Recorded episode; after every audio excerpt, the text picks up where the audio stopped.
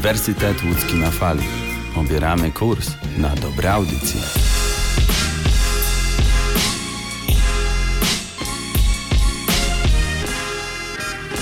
Cześć, tu Eliza Matusiak. Po raz kolejny miło mi do Was mówić spod szyldu Uniwersytetu Łódzkiego na fali. Słowami organka mogę śmiało powiedzieć, że wiosna wybuchła nam prosto w twarz. Twarz za maską, zamaskowaną twarz. Wiosna wręcz zaskakująco w porównaniu do ostatnich lat jest wiosną, więc może, kiedy świat na opak, natura wraca do siebie, my jednak wracamy zewsząd cały czas prosto do domów. Tak minął kolejny tydzień w jakimś nie do końca jeszcze oswojonym pomiędzy. Mamy cichą nadzieję, że nim zdążymy się z tym oswoić, to minie. A tymczasem ekipa UE na fali jak zwykle podsuwa kolejne propozycje spędzenia czasu w domowym zaciszu. Dzisiaj ponownie ode mnie literatura w czasach zarazy, chociaż nie wyłącznie o słowie będzie mowa. Nie uprzedzajmy jednak faktów, wszystko w swoim czasie. Niezawodny Przemek Kobierski przejmie mikrofon tuż po mnie i w zestawie kina domowego zasypie nas kolejnymi propozycjami z wielkiego, małego ekranu. Przemkowi zdecydowanie w tych wyborach zaufać może wielu, bo gust ma wyjątkowo pojemny. Któż inny mógłby polecić psy, by za chwilę przejść do Lego przygody? No właśnie. Na koniec naszego dzisiejszego wydania Kamil Korzec, człowiek, który podróżować potrafi bez wychodzenia z domu. I nie mam tu na myśli kolejnej wędrówki między fotelem a lodówką, zdecydowanie nie w tym wypadku. Ja będę miała dla Was i słowo, i obraz, a szczegóły już za moment. Tymczasem poddajmy się dźwiękom utworu Show Me.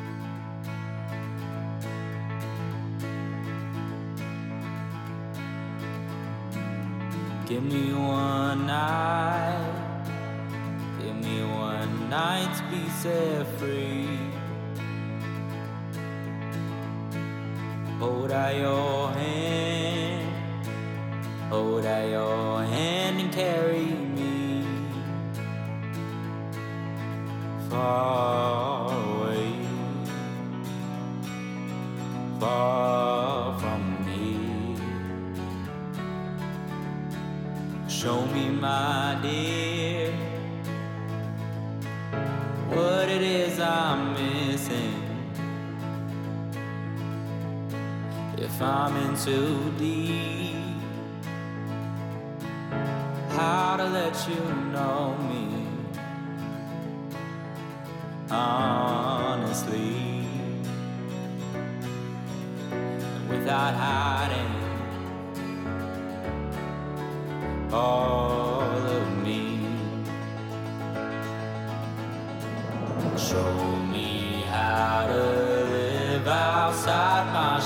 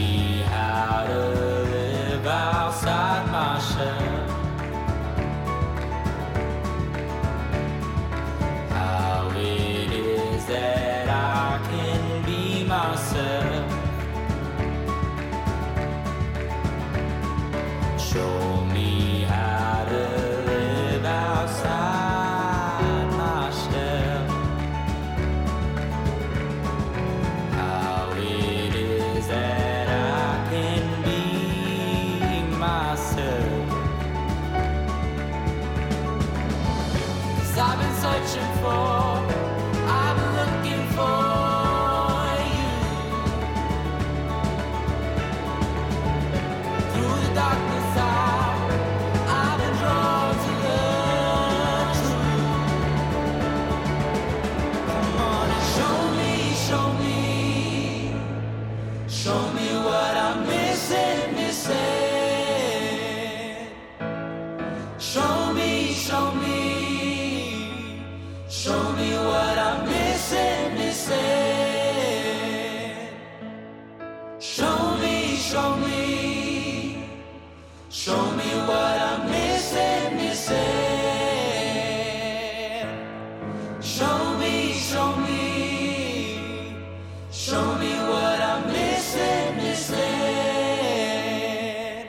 Jedyne, co zdradziłam o moich dzisiejszych dla Was propozycjach, to to, że połączę słowo i obraz. A właściwie to obrazu będzie dzisiaj zdecydowanie więcej, co dla radia jest ogromnym wyzwaniem i postaram się temu sprostać. Tomek Kaczor został zwycięzcą WordPress Photo w kategorii Portret Roku. Mamy zatem powody do świętowania magii obrazu. Ale do rzeczy. W centrum mojego dzisiejszego opowiadania postawiłam sobie fotografie, a konkretnie dokumentalne albumy. Wybrane zupełnie subiektywnie i w pełni łechcące moją estetykę, bardzo różne i tematy przeróżne, tak samo intrygujące, jak też inne od siebie. Liczę jednak na to, że do Was te estetyki również trafią, że będą inspirujące albo zmuszające do myślenia, bo takich też wyborów dzisiaj dokonałam fotografii nieobojętnej. Zaczynajmy zatem. Pierwszym z twórców, których chciałabym zaprosić do wydania UE na fali, również dosłownie jak dobrze byłoby z nim tutaj porozmawiać, jest Sebastião Salgado. Salgado urodził się w Brazylii, jest fotografem pracującym jedynie w technikach fotografii czarno-białej. Pasję fotografowania odkrył, kiedy jego żona, która była wówczas studentką architektury, kupiła aparat po to, żeby robić dobre zdjęcia zabytków. Po prostu. A Salgado sięgnął po sprzęt i zrozumiał wtedy, że w ten sposób chce opowiadać o świecie. Najpierw były to próby bardziej prywatne, później przekształciło się to w pasję, w zawód, w sposób myślenia o rzeczywistości. Nazywany jest fotografem rynsztoków, a to dlatego, jakiej tematyki się podejmuje. W latach 70. i już jako doktor ekonomii wyjechał na wizytę służbową do Afryki, gdzie w jednej z biednych części e, zrobił kilka zdjęć. Te pierwsze fotografie wykonywane były jeszcze do celów prywatnych, ale pobudziły artystę do szerszego zainteresowania się fotografią przez pryzmat nędzy w krajach trzeciego świata. Salgado nawiązał współpracę z europejską i afrykańską sekcją organizacji World Church Society i przez kilka następnych lat pracował nad projektem Migracje. W latach 80. dołączył do elitarnego grona agencji Magnum, którą założył Henri Cartier-Bresson. No jeśli już słyszymy to nazwisko, słyszymy Magnum, wiemy, że będzie dobrze, nawet nie znając jeszcze Salgado. Migracje, o których wspomniałam, to projekt, który rozpoczął po wyjeździe z Brazylii. Materiały do niego zbierał od lat 90. do roku 2000 w 43 krajach. Salgado bardzo dobrze rozumiał tułaczy, sam był jednym z nich, chociaż oczywiście na zupełnie innym poziomie. Jednak nadal pozostawał w wędrówce. Fotografie skupiają w swoim czarno-białym centrum człowieka w drodze. Jednak nie w drodze z wyboru, ale z przymusu, z konieczności, z chęci przeżycia albo zmiany życia. Pełne są emocji, które Salgado zamknął w swoich stopklatkach. Tam widać moment, widać człowieka w jakimś uczuciu, niestety bardzo często w cierpieniu, ale nie są to zdjęcia obojętne, nie są to zdjęcia ładne, choć piękne nadal. I właśnie z tego powodu Salgado budzi kontrowersje, bo mimo ogromnego uznania na świecie, no bo umówmy się, fotografowie należący do Magnum to mistrzowie w swoim fachu, to wielu rozpatruje etyczny aspekt fotografowania Salgado. Krytycy pytają, czy to etyczne właśnie, że fotograf zarabia na portretowaniu biedy. Czy nie ma tutaj zbyt dużego zgrzytu? Czy ból, nieszczęście, okrucieństwo mogą być piękne? Czy estetycznie prezentując biedę, ból, trud nie przyczynia się do ich trywializacji? Czy nie sprawia, że patrzymy na nie przez pryzmat czegoś, co estetycznie nam się podoba? Taki zarzut wysunęła Salgado eseistka Susan Zontag, której myślę, że nie trzeba przedstawiać, i ona w swojej słynnej książce Widok cudzego cierpienia pisała, że artysta estetyzuje biedę, że przedstawia ją w tak atrakcyjny sposób, przez co czyni ją abstrakcyjną, oderwaną od ubogich ludzi, którzy cierpią naprawdę. Zdaniem pisarki odbiorcy takiej sztuki nie dbają o człowieka, a interesują się jedynie walorami artystycznymi dzieła, nie troszczą się o konkretne osoby, patrzą na ludzi przez pryzmat masy, nie jednostki. Jest to pogląd, który bez wątpienia znajduje swoje argumenty, no bo Salgado podążał za ludźmi, którzy bez wątpienia cierpieli. Pewnie im współczuł, pewnie czuł się z tym fatalnie, ale jednak był w zupełnie odmiennej sytuacji. On mógł stamtąd po prostu wrócić, oni nigdy. Mimo to ja jakoś z tezami Zontag zgodzić się do końca nie potrafię. Fotograf, dbając o artystyczne aspekty obrazu, estetyzuje fotografię, ale nie obraz, który on przedstawia. Estetyzuje zdjęcie, ale nie biedę, fotografię, ale nie cierpienie. Ja, patrząc na te zdjęcia, widzę ogromny kontrast sposobu przedstawiania z tym, co jest przedstawiane, czyli właśnie z biedą, z uchodźstwem, z cierpieniem. Czuję się przez to jeszcze silniej zmuszona do zastanowienia. Ten obraz uderza, przytłacza, często po prostu wali w łeb. Nie da się spojrzeć na fotografię Salgado przedstawiające człowieka i powiedzieć: O, jakie ładne zdjęcie. Nie temu służy tu estetyka, choć w pewien sposób bez wątpienia te zdjęcia są piękne. One są zachwycające w sposobie, jaki zostały zrobione. W dbałości o światło, o detal, o nasycenie czerni, o nasycenie bieli, w sposobie, w jaki on ukazuje człowieka. One są piękne i właśnie przez ten kontrast to wydaje się jeszcze mocniejsze, jeszcze bardziej zmuszające do myślenia, do zatrzymania się, a nie do przekliknięcia kolejnych fotografii, która będzie po prostu ładna, można byłoby powiedzieć chyba dzisiaj instagramowa. Jak czytam na stronie magazynu Culture, Salgado opowiadał Krzysztofowi Miękusowi z Pozytywu. Moje zdjęcia są wykorzystywane przez organizacje humanitarne. Wiem, że te fotografie poruszają ludzi, którzy są wrażliwi na problemy społeczne. Prawdopodobnie mogą poruszyć osoby, które normalnie nie wsparłyby organizacji humanitarnych. Oczywiście trafiają też do muzeów i galerii, ale czy to znaczy, że przez to tracą swoje przesłanie? Z tym pytaniem Was zostawiam. Do fotografii Sebastiao Salgado wracamy tuż po kilku chwilach z muzyką.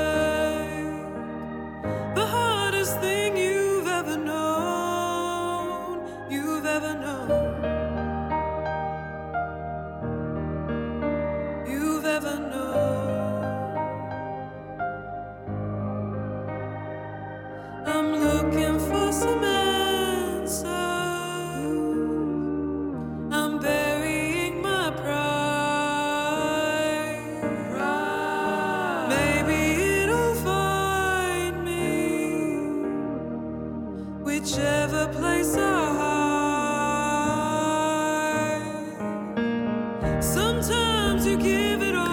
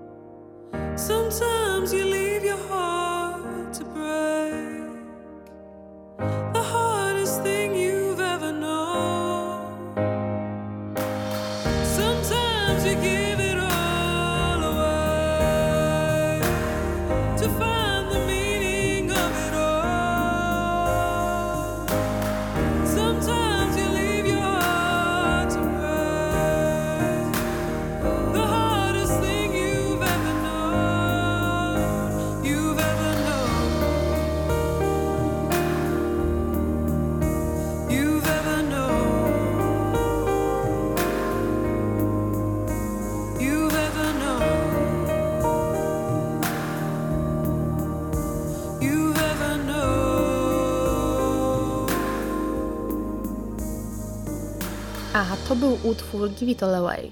Czy w czasie tych kilku minut sprawdziliście, jak w obrazie przedstawia się Sebastião Salgado, albo jeśli już dobrze go znacie, to wróciliście do swoich ulubionych fotografii? Artysta ten na swoim koncie ma tak wiele znakomitych prac, że trudno było mi wybrać konkretny album.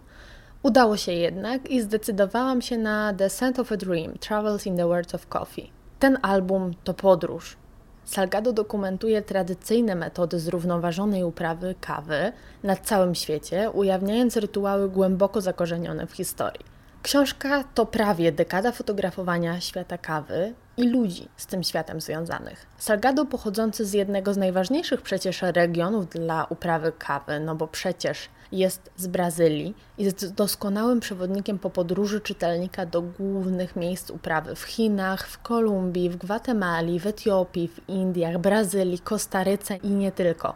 Tych miejsc jest bardzo wiele. W końcu poświęcił pracę nad tym albumem prawie 10 lat i to w tej fotografii widać.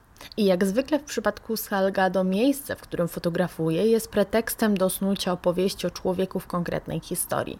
The Scent of a Dream jest, co ikoniczne, czarno-białą historią, na którą patrzy się z podziwem i dla uwiecznionych na papierze bohaterach, i dla kunsztu i warsztatu artysty.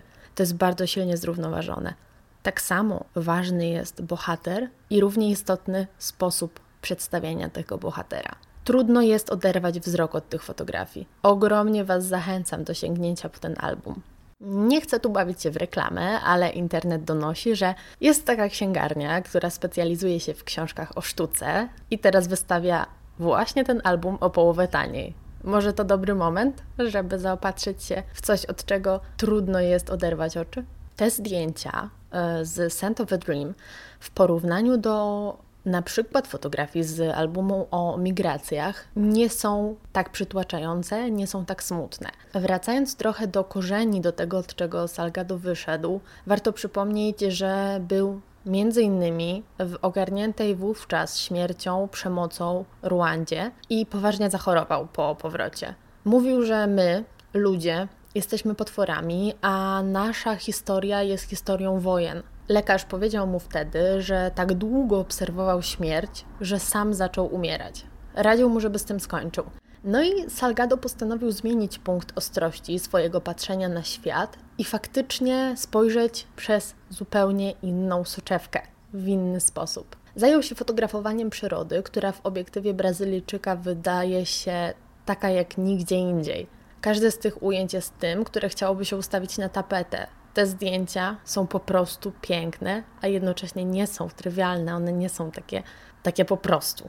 Zbliżając się do końca mojego opowiadania o Sebastião Salgado, mam dla Was wyjątkowo także propozycję filmową. Sól Ziemi to nagrodzona w Cannes, nominowana do Oscara produkcja dokumentująca życie i pracę Salgado właśnie. Film jest tak samo doskonały jak twórczość fotografa, więc myślę, że warto poszukać go gdzieś w internecie.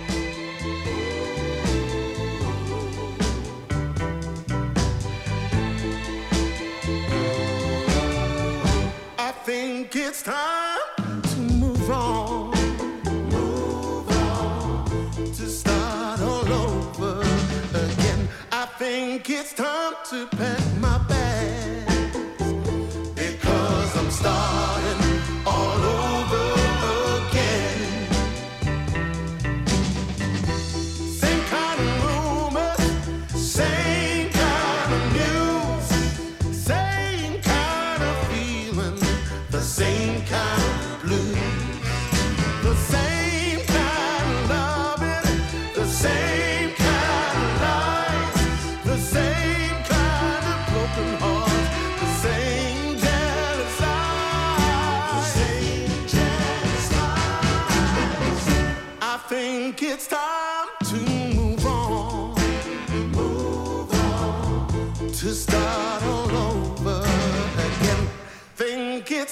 To pack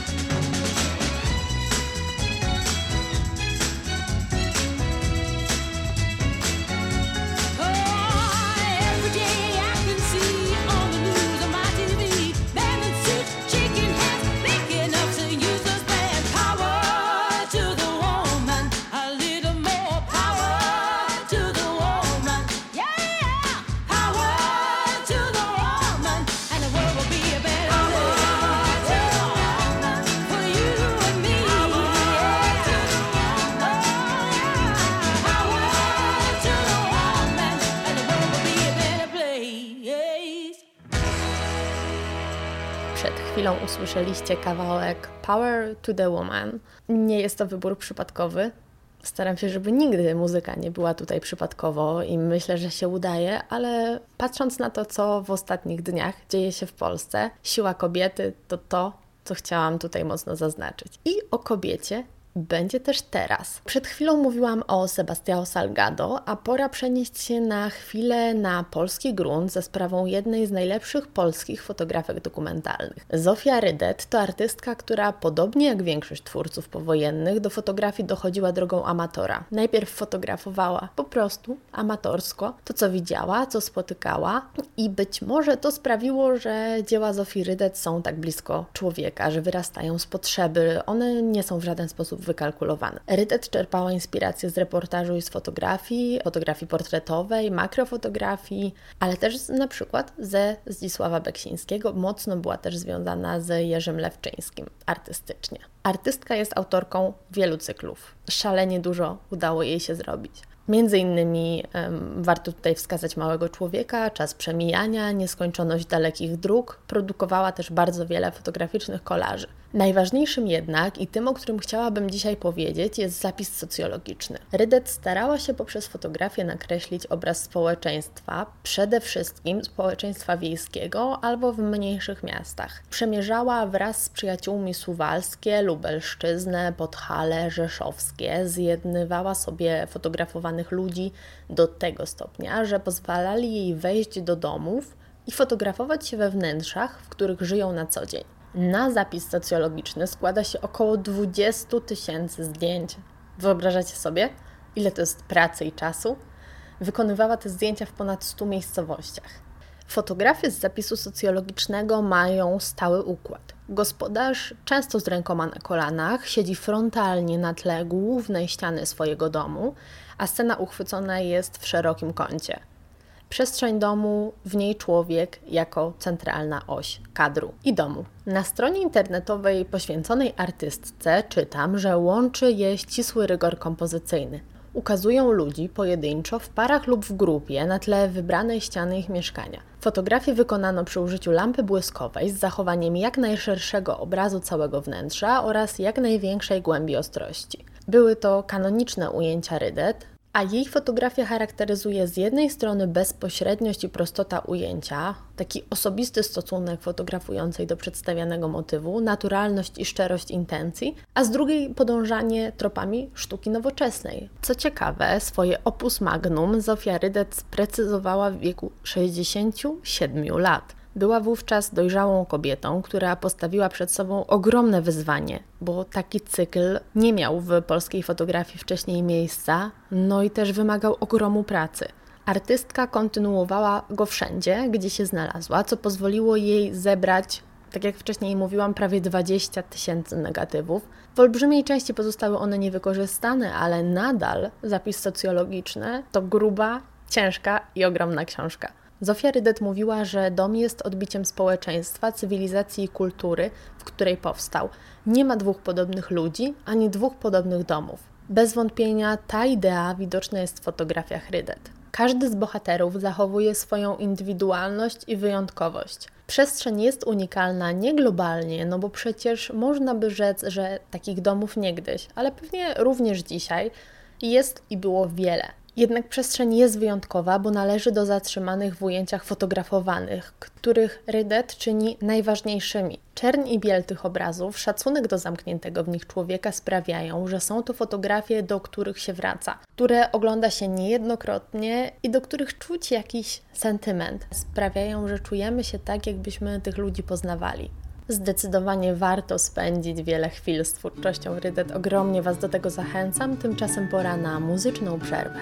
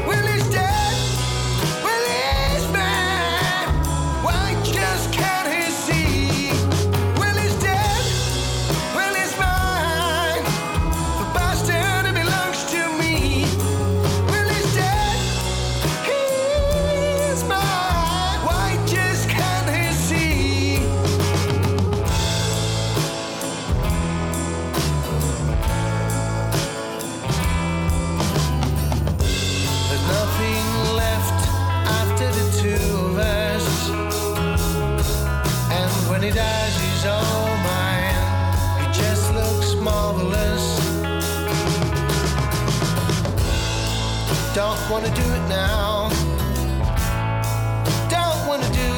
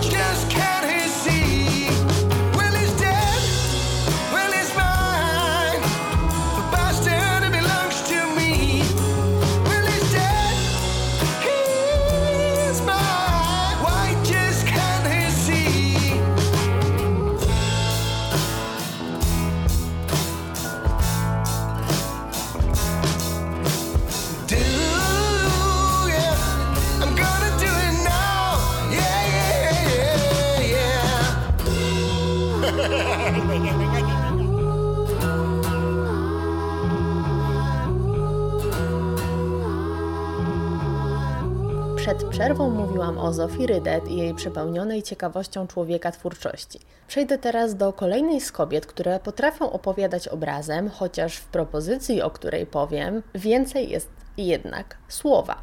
Dzień dobry, prowadzę wędrowny zakład fotograficzny. Tak setki razy przedstawiała się Agnieszka Pajączkowska. Kulturoznawczyni, badaczka historii, codziennych praktyk fotograficznych, twórczyni projektów interdyscyplinarnych, fotograficznych i kulturalnych. Od 2012 roku prowadzi wędrowny zakład fotograficzny, a owocem tej wędrówki jest wydana w ubiegłym roku książka pod tym samym tytułem właśnie. Na swojej stronie Pajączkowska pisze, że gdy ktoś mnie pyta, czym się zajmujesz, miewam kłopot, aby odpowiedzieć jednym zdaniem. Interesuje mnie stwarzanie sytuacji polegających na łączeniu praktyki i teorii w obszarze pracy z fotografią, pamięcią, lokalną historią. Poszukuję takich sposobów patrzenia, które wpływają na sposób myślenia. Fotografia interesuje mnie zarówno jako przedmiot, obraz i praktyka. Bywa dla mnie narzędziem pracy lub przedmiotem badań. Jeśli zajmuję się przeszłością, to zwykle po to, aby dowiedzieć się czegoś od teraźniejszości. I taki bez wątpienia jest wędrowny zakład fotograficzny. Opowieść o poznawaniu człowieka przez pryzmat fotografii i historii przez pryzmat człowieka. Pajączkowska zderza nas z jakimś konkretnym człowiekiem, który uwikłany jest w historię, którego losy przecież determinuje to, co zdarzyło się wiele, wiele lat temu, nawet jeżeli zupełnie by sobie tego nie życzył. Dowiadujemy się czegoś o ludziach, bardzo często znając ich tylko z imienia, dowiadujemy się bardzo wiele o historii, z której się wywodzą. Agnieszka Pajączkowska jeździła od wsi do wsi i proponowała napotkanym osobom zdjęcia portretowe, które drukowała na miejscu w drukarce, którą z sobą zabierała. Zdjęcia były albo za darmo, albo za coś do jedzenia, najczęściej jednak za opowieść, której efektem jest właśnie drukowana wersja zakładu. Autorka bowiem, co wydawać się może bardzo zaskakujące, skupiła się w książce na słowie, historii opowieści, nie na fotografii. Zdjęć jest bardzo niewiele. To nie jest album. A jeśli te zdjęcia są, to na ogół skupione są na detalu, na sylwetce bohatera, na jakimś elemencie przestrzeni, w której żyje, ewentualnie na fotografiach archiwalnych. A to dlatego, że Pajączkowska chciała podarować swoim rozmówcom i jednocześnie modelom zdjęcia. Ich zdjęcia, tylko ich i tylko dla nich. Jeśli chcieli, mogli otrzymać kilka kopii i podarować je najbliższym. Pozostały jednak osobiste i intymne, a czytelnik nie dowiaduje się, jak wyglądają bohaterowie wędrownego zakładu fotograficznego, chociaż pewnie bardzo często by chciał. Fotografka pisze, że stara i ludzi będę straszyć? Bez obaw portret będzie tylko dla pani, nie dam go do gazety, a pani będzie miała na pamiątkę. Bo kiedy pani ostatni raz zdjęcie u fotografa robiła? 30 lat temu? A widzi pani, młodzi mają w komputerach, ale to nie to samo, prawda? Agnieszka Pajączkowska dotrzymała danego słowa. Nie oznacza to jednak, że w jej zakładzie czegokolwiek brakuje. Historie są w pełni autonomiczne, nie wymagają obrazu i dają nam wszystko to, co książka powinna. Wystarcza ten obraz, który maluje się w głowach, kiedy czytamy przywoływane przez autorkę wspomnienia. Mając jeszcze w pamięci Zofię Rydet, o której mówiłam wcześniej, i jej zapis socjologiczny, trudno wyzbyć się wrażenia, że wiele te projekty mają wspólnego w procesie tworzenia, ale też myślenia o fotografowanym człowieku. Erydet została przywołana przez Pajączkowską oczywiście, która pisze i tutaj otwieram wędrowny zakład fotograficzny i czytam. Zapis socjologiczny Zofii Rydet zobaczyłam najpierw na zajęciach w studium fotograficznym, a potem na kursie antropologii wizualnej na uniwersytecie. Patrzyłam na czarno-białe fotografie smutnych ludzi w biednych, wiejskich wnętrzach. Nie słuchałam prowadzącego, bo narastała we mnie złość na tę kobietę. Na to, że sobie tak pozwoliła nadużyć miejsko-klasowej przewagi, że weszła z butami biednym ludziom do chałup, że wykorzystała fotografię jako narzędzie ich egzotyzowania. Tak wtedy myślałam. Ale podobno skłonność do pochopnej i zaciekłej krytyki jest grzechem początkujących studentów. Byłam zła na Zofię Rydet jeszcze przez kilka lat, dopóki nie zaczęłam poważnie pracować z jej fotograficznym archiwum i historią. Przeczytałam jej listy, spotkałam krewnych. Choć od dawna nie żyła, poznałam ją i odkryłam, że to, co robiła, wcale nie było tak jednoznaczne. Ona naprawdę wierzyła, że dzięki fotografii może poprawić los ludzi, których uważała za niesłusznie zapomnianych i niedocenionych. Nawet jeśli było w tym coś chłopomańskiego, coś samarytańskiego i naiwnego, to moja ocena była zbyt surowa. Wszak starsza pani w latach 70. w Polsce nie mogła znać krytycznych teorii mówiących o relacji osoby fotografującej i fotografowanej w kategoriach władzy i egzotyzacji. Ona sama była jak na ówczesne czasy egzotyczna. Starsza, samotna kobieta, artystka samouk, jeżdżąca po wioskach PKS-ami na własny koszt w wolnym czasie, którego nie musiała poświęcać rodzinie, bo jej nie miała.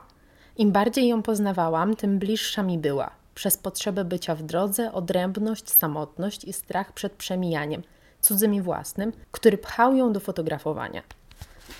Zamykam wędrowny zakład fotograficzny, ale nie chciałabym zamknąć tematu Zofii Rydet ani tematu Agnieszki Pajączkowskiej. Ogromnie Was zachęcam do sięgnięcia do twórczości obu tych pań, która ma wiele wspólnego, a jednocześnie jest bardzo od siebie odmienna, którą po prostu warto zgłębić, bo jest szalenie ciekawa, intrygująca, pochyla się nad człowiekiem, stawia go w centrum, zdradza też trochę tajemnic warsztatu, bo na przykład Pajączkowska opisuje, jak fotografowała, ale też jak wędrowała. To jest bardzo ciekawe, że jeździła na ogół sama, czasem towarzyszyła jej przyjaciółka, ale to głównie na Pajączkowskiej e, spoczywała cała rola prowadzenia wędrownego zakładu fotograficznego.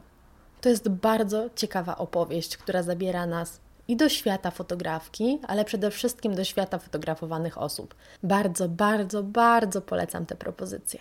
A do Was wracam już za moment.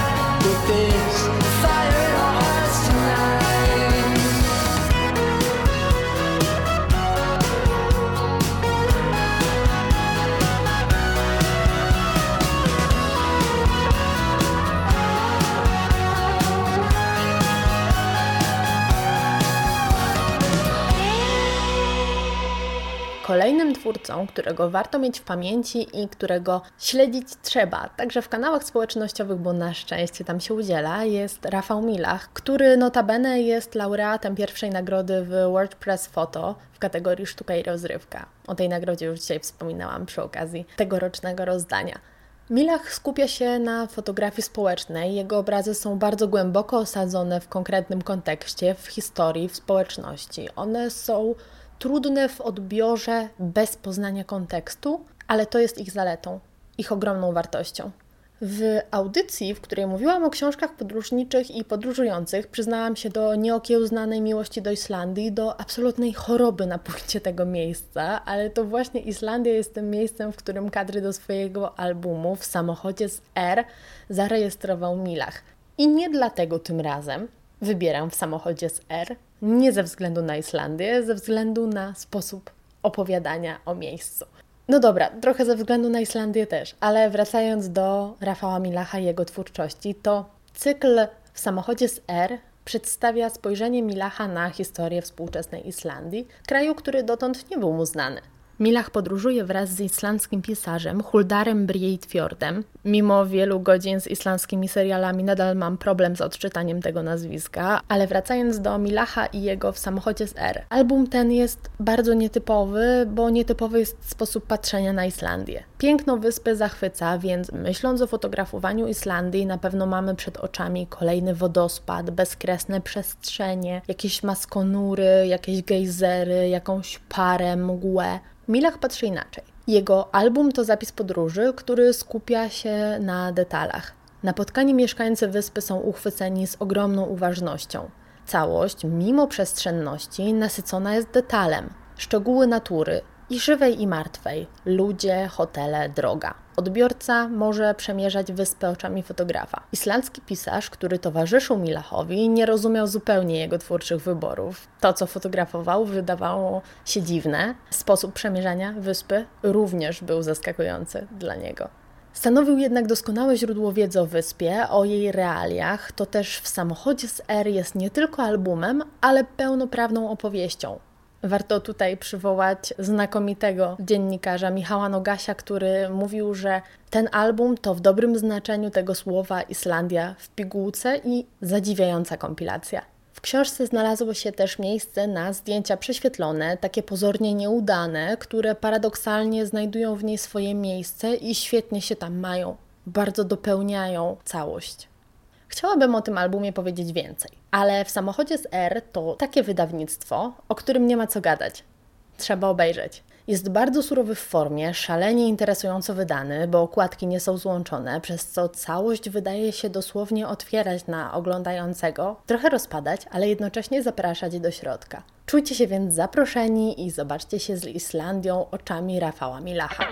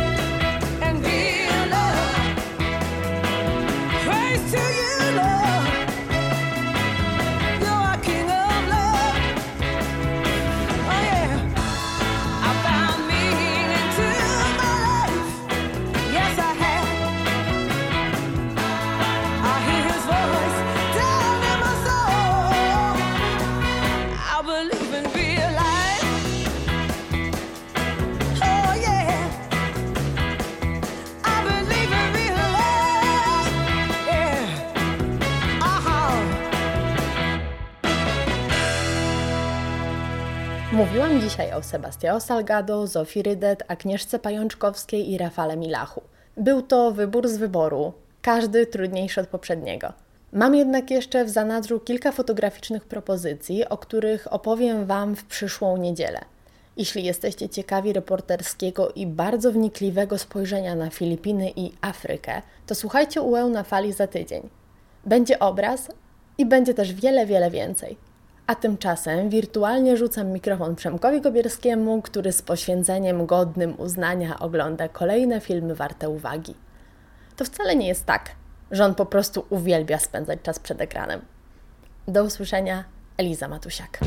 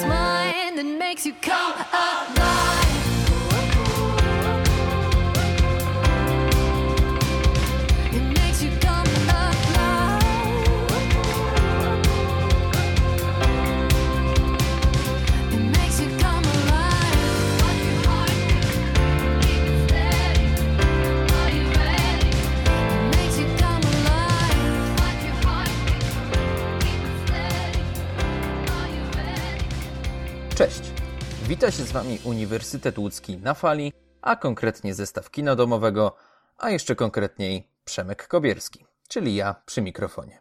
Jesteśmy z Wami, żebyście jako tako spędzili ten wyjątkowy, nietypowy czas z cotygodniową audycją, czyli żeby było choć trochę normalnie. Dlatego słyszymy się co czwartek i co niedzielę i dzielimy się z Wami tym, co najbardziej interesuje nas. A skoro zestaw kina domowego, to oczywiście wszelkiej maści filmy przed nami. W dobie niewychodzenia z domu, w dobie internetowych emocji, mamy wiele możliwości, żeby zastąpić kino takie klasyczne kinem domowym, kinem internetowym. Można powiedzieć, że cały czas czujemy Wielkanoc, no może nie cały czas i niektórzy może w ogóle, ale mam nadzieję, że spędziliście ten czas choć trochę tradycyjnie, choć trochę jak prawdziwi Polacy, czyli przed telewizorem. No, chyba że telewizora nie macie, ale na pewno macie ekrany i dostęp do internetu. W innym przypadku byście mnie nie słyszeli, a wtedy do kogo ja bym to mówił. Dzisiaj porozmawiamy sobie, albo po prostu ja podzielę się z wami filmami, które obejrzałem podczas świąt. Będą to tytuły różne, różniste, bo wśród tych filmów znalazł się na przykład film typowo religijny, albo właściwie to antyreligijny, jeden film o krasnoludkach, ale w ogóle nie dla dzieci, jeden dziecięcy remake i jedna epicka, monumentalna, wytworna porażka filmowa. A zaczniemy jak zawsze po piosence. Ona naprowadzi nas na pierwszy film. Zostańcie z nami.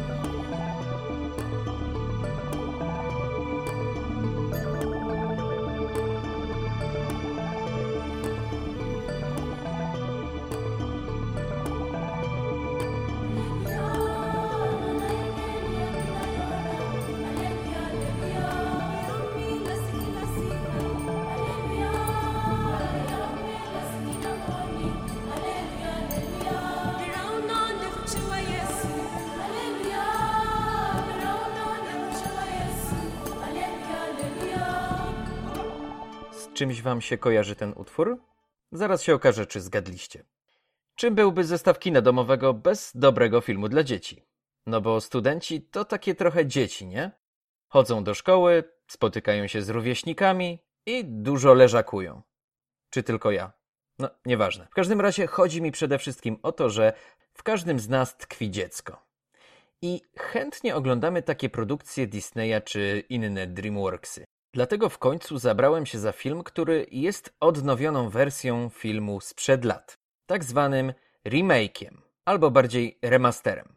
O, nowe słowo znacie? No ale remake znacie na pewno. Dla tych, co zapomnieli, przypomnę. Remake, czyli z angielskiego dosłownie zrobione na nowo. W przypadku filmów są to produkcje, które biorą jakiś stary film i zastaną historię ubierają w nową formę. Dla przykładu można podać, no nie wiem, Titanic, chociaż każdy film o Titanicu był o katastrofie morskiej, a nie, że była to kolejna wersja jakiegoś filmu.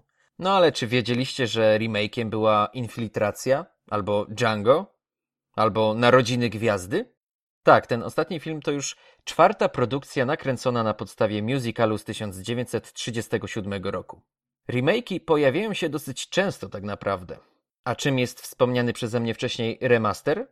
To jest film, który pojawia się po latach w odświeżonej formie, poprawionej wizualnie albo dźwiękowo. Na przykład wszystkie filmy, które oryginalnie były czarno-białe, a potem wyemitowano je w kolorowej wersji. Albo filmy nagrane klasycznie, po latach zostają scyfrowane i poprawione jest to i owo. Najczęściej jednak remastering odnosi się do gier, które super się kiedyś grało, ale graficznie to dzisiaj należą raczej do tych brzydkich. Głównie chodzi o wczesne gry 3D. Dobra gra zostaje zremasterowana, czyli poprawiana jest tylko grafika i w sumie tyle. Nie ingeruje się praktycznie w nic więcej. Dobra, koniec tego gadania. Film, o którym chcę porozmyślać dzisiaj jako pierwszym, jest Król Lew. Pierwszy Król Lew powstał w 1994 roku i został wyprodukowany przez studio Disneya. I wiecie, że to już był remake? No może nie remake, ale Król Lew był zainspirowany japońskim anime z 1966 roku pod tytułem Kimba – Biały Lew. I choć wytwórnia Disneya upierała się, że ich film jest całkowicie oryginalną historią, to wiele postaci, a nawet scen jest niemal identycznych z tymi japońskimi. Ja Białego Lwa oglądałem dawno temu, gdy byłem kilkulatkiem i nie pamiętam dokładnie, ale wiem, że kojarzyłem te podobieństwa. Wydawało mi się po prostu, że u wszystkich lwów jest tak samo. Wiecie, dla dzieci to nie robi różnicy. Dobra, wróćmy do Disneya. W 1998 roku powstał trochę mroczny sequel, czyli Król Lew 2 Czas Simby. A potem w 2004 roku zabawny i kolorowy Król Lew 3 Hakuna Matata, a po angielsku Król Lew 1,5 albo 1,5. W tej części wyjaśniona była historia Timona i Pumby. No i w końcu znajdujemy się w roku 2019, kiedy wychodzi Król Lew. Ten sam co w 94. Tylko, że postacie są w 3D. No, generowane komputerowo. Teoretycznie jest to remake. Czy remaster? No, zaraz do tego dojdziemy. Tak w ogóle Królew miał już jeden remaster. W 2011 roku do kin 3D trafiła poprawiona wersja Króla Lwa, w którym, no, poprawiono obraz. Co zmieniono w 2019? Wszystko. I nic. Król Lew 2019 to zupełnie inna bajka. Inaczej się na nią patrzy. Tu zwierzęta są prawdziwe. Wszystko wygląda tak realnie, że aż zbyt. Zacznijmy od plusów. Bardzo dopracowany jest w tym przypadku stopień zwierzęcości, czyli taka moja miara na określanie realizmu trójwymiarowych zwierząt, nawet tych fantastycznych. Na przykład, gdybym miał stworzyć skalę, to jedynką byłby smok z pierwszego filmu o Wiedźminie. Tak, wiem, nie mówimy o tym filmie, polskiego Wiedźmina nie było. Ze względu innymi na tego smoka. No ale on był właśnie taką totalną jedynką. A dalej na skali, powiedzmy na poziomie siódmym, moglibyśmy dać smoki z gry o tron. Tak, wiem, nie mówimy już o grze o tron. Trochę tęsknimy, ale nie mówimy, bo cringe i foch. Ale smoki tam stworzyli tak bardzo zwierzęce. No a Król Lew przebił wszystkich i tam zwierzęta to 9 na 10. W naszych czasach nie sztuką jest zaprojektować realistyczny model 3D. Sztuką jest sprawić, żeby realistycznie się poruszał. I widać, że twórcy bardzo dużo czasu poświęcili, żeby zaobserwować sposób poruszania się różnych afrykańskich zwierząt. Gdyby wyciąć jakieś zwierzę z tego filmu i wstawić w film, gdzie narratorem jest Krystyna Czubówna, to trudno byłoby rozpoznać, które jest prawdziwe.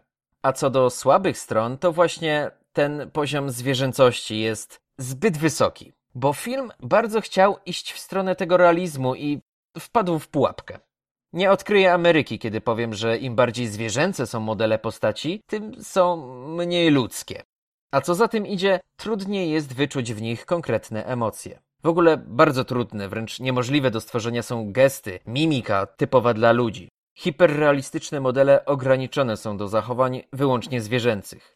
I oglądając Nowego Króla Lwa, czuję się, że Pumba coś by chciał pokazać, ale guziec tego nie umie. Zazu przewróciłby swoimi oczami, ale nie dzioborożec. Czy skaza, który w bajce ma raz minę złowieszczą, raz sarkastyczną, raz taką, no, ewidentnie podstępną, a tutaj każda mina jest taka sama, czyli lwia. A w ogóle sam Skaza to kolejna słaba strona tego filmu, bo z całym szacunkiem do Artura Żmijewskiego, ale Skaza z jego głosem, no, nie ma takiej mocy jak oryginał.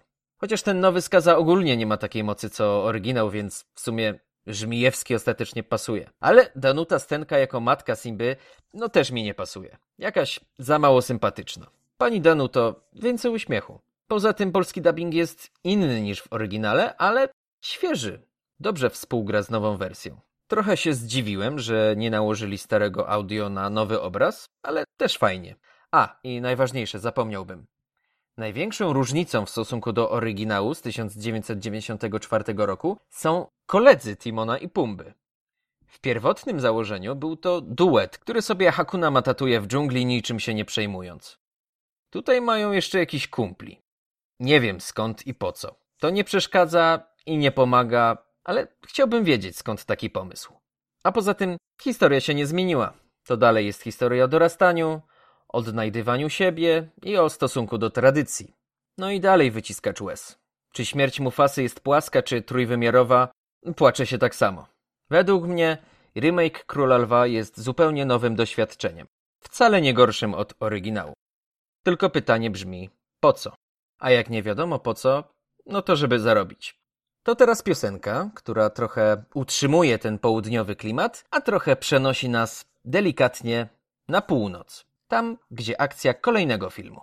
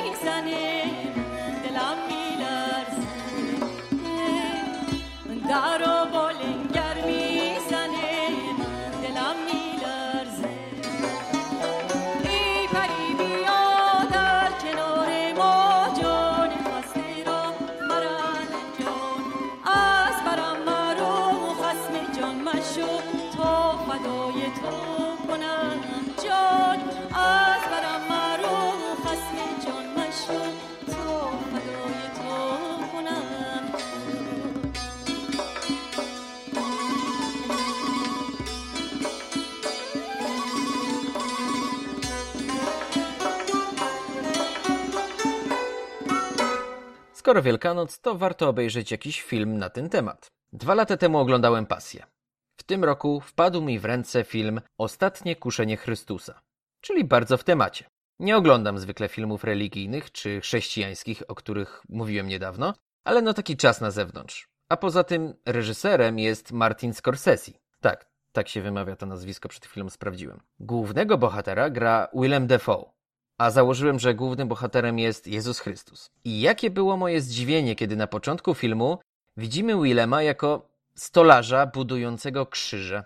Aha, czyli to nie jest Jezus, chciałoby się powiedzieć. Będziemy oglądać tę historię z perspektywy jakiegoś stolarza, cieśli. Po czym do warsztatu wchodzi Judasz, w tej roli Harvey Keitel, i zwraca się do tego stolarza po imieniu. Jezusie.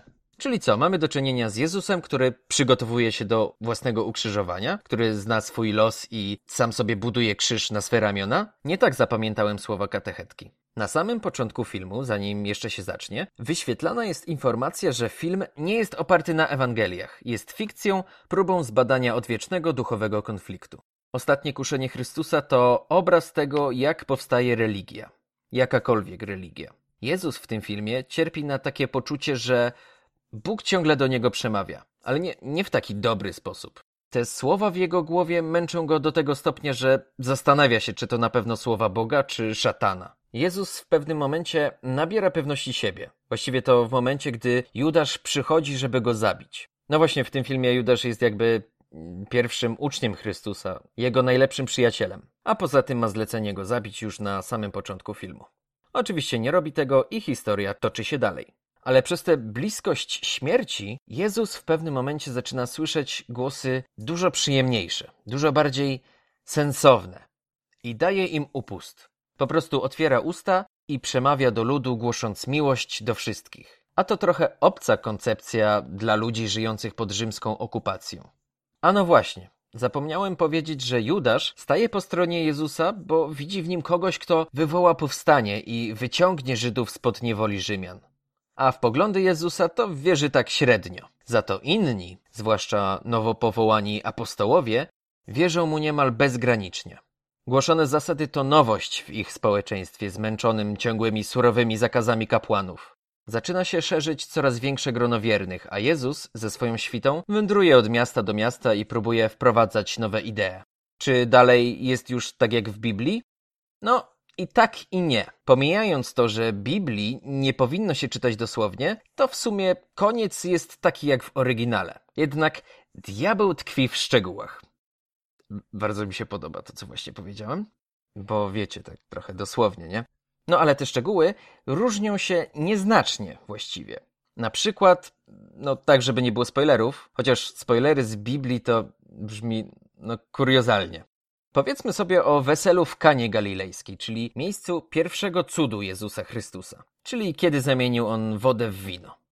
W filmie rzeczywiście Jezus z uczniami siedzą na weselu i przychodzi pan młody albo ojciec pana młodego, no jakiś organizator wesela. I mówi im, słuchajcie, ale wino się skończyło. A Jezus na to, nie skończyło się, jest jeszcze w tych dzbanach. Na co ten organizator, nie, w tych dzbanach jest woda. Jezus na to, idź i sprawdź. Tam jest wino. No i ten weselnik otwiera dzban, a tam faktycznie wino.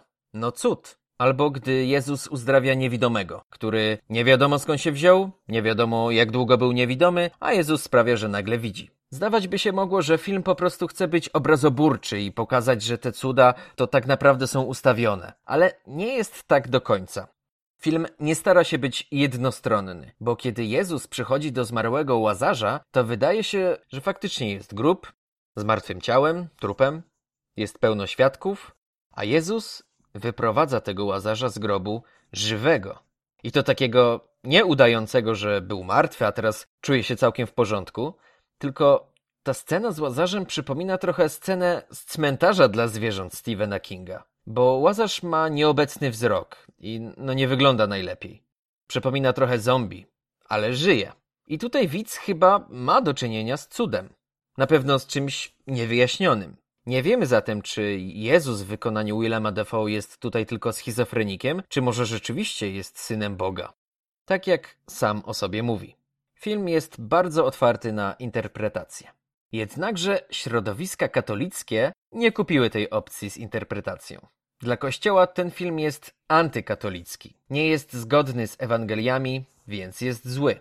Dlatego Ostatnie Kuszenie Chrystusa trafiło na listę filmów zakazanych przez Kościół i w wielu państwach nie wolno go odtwarzać do tej pory. Poza tym film zajął szóste miejsce w rankingu 25 najbardziej kontrowersyjnych filmów w historii stworzonego przez magazyn Entertainment Weekly. Ta lista w ogóle jest ciekawa, bo Ostatnie Kuszenie Chrystusa jest na przykład wyżej niż Cannibal Holocaust, niż rasistowskie Narodziny Narodu, czy nazistowski Triumf Woli. A pierwsze miejsce zajmuje Pasja, która moim zdaniem no, nie powinna wywoływać tyle emocji, co omawiany przeze mnie film. Tam nie widziałem żadnej kontrowersji. Nawet zdaje się być całkiem autentyczna w porównaniu z ostatnim kuszeniem. A na ostatnim, 25 miejscu znalazł się Aladdin. No ta bajka. Widocznie wywołało kiedyś sporo kontrowersji z jakiegoś powodu. Będę musiał to kiedyś sprawdzić. Dla kogo jest ostatnie kuszenie Chrystusa? No na pewno dla kogoś, kto choć trochę tym tematem się interesuje. Kto ma wątpliwości co do wiary. Bo wbrew pozorom, film pana Scorsese nie kpi z wiary, tylko może trochę ją uczłowiecza. Tak w ogóle to film powstał na podstawie książki pod tym samym tytułem z 1951 roku i gdy Scorsese otrzymał tę książkę od koleżanki w 1970, wiedział, że kiedyś ją na 100% zekranizuje. W końcu udało mu się to w 1988 roku. A no i warto ten film obejrzeć też z powodów muzycznych. Nie chodzi mi o soundtrack, choć ten bezbłędnie wprowadza nas w mroczne klimaty pustynne. Chodzi mi o rolę Poncjusza Piłata, którego gra sam David Bowie. Taka gratka dla melomanów. No a skoro już jesteśmy przy muzyce, to zapraszam na piosenkę.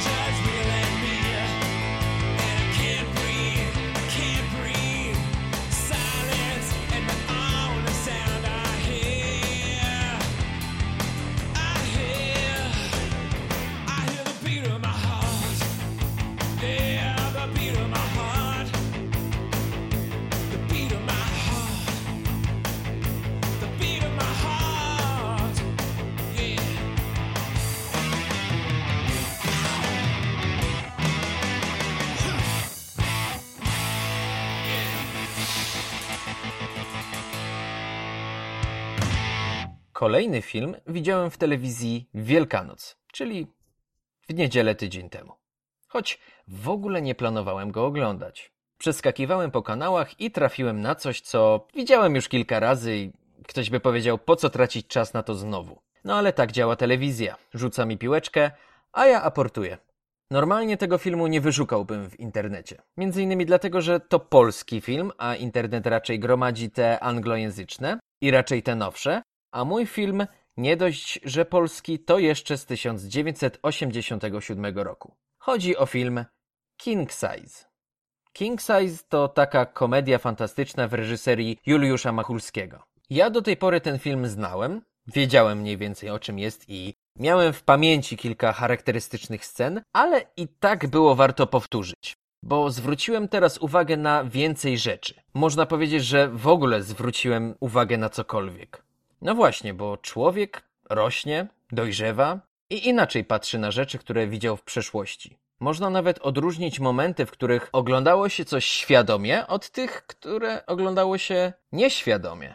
Tak miałem z Zieloną Milą, o której mówiłem jakiś czas temu. Pamiętałem tak mało rzeczy, że wychodziło na to, że dopiero w tym roku oglądałem ten film świadomie. I tak było też z King Size. Jeśli nie pamiętacie o kim i o czym jest królewski rozmiar, to już spieszę z wyjaśnieniem. King Size opowiada o krasnoludkach, które żyją sobie od setek lat obok ludzi. Pomagają im w drobnych czynnościach albo utrudniają, jak mają taki kaprys. Na przykład kiedyś mówiło się, że na końskich grzywach krasnoludki plotły warkocze, albo że w spichlerzach odsiewały ziarno od plew, czy jakoś tak. No a współcześnie na przykład plączą nam słuchawki w kieszeniach. No ale wróćmy do lat 80. Krasnoludki zamieszkują przede wszystkim Szuflandię, taką krainę z szufladami, którą rządzi chyba Rada Starszych, ale największą władzę ma tak zwany podszyszkownik kilku jadek, grany przez Jerzego Sztura.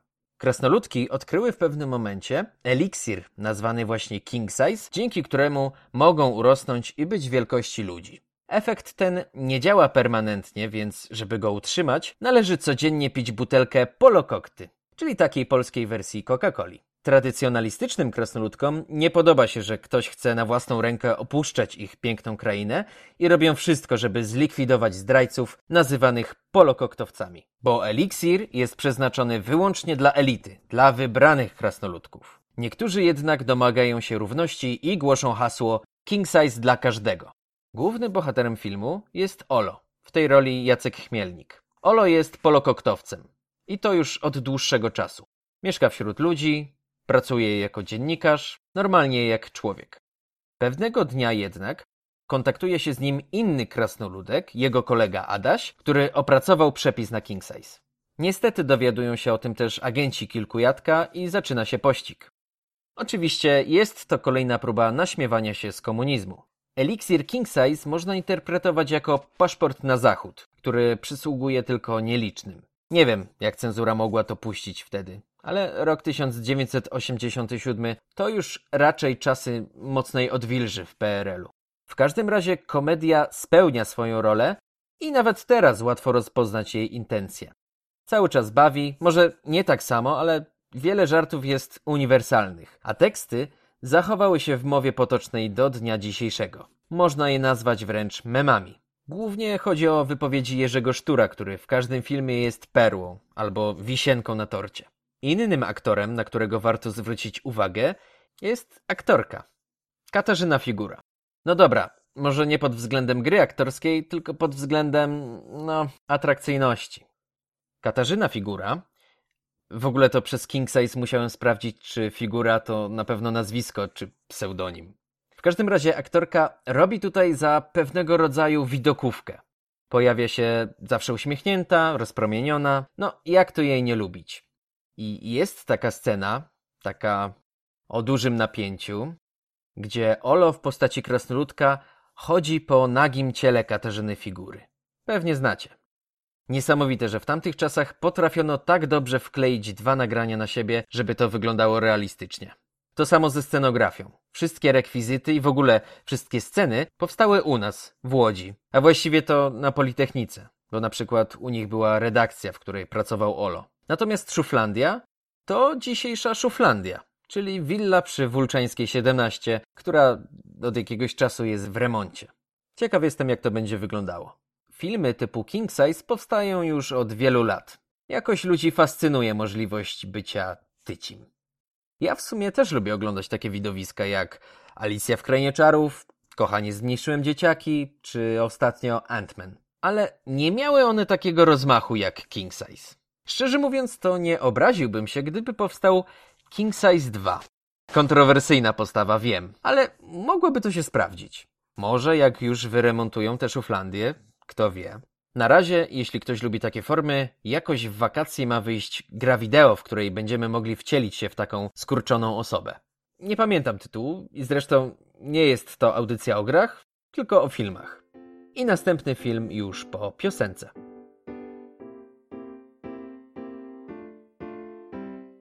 No, no, no, no, no.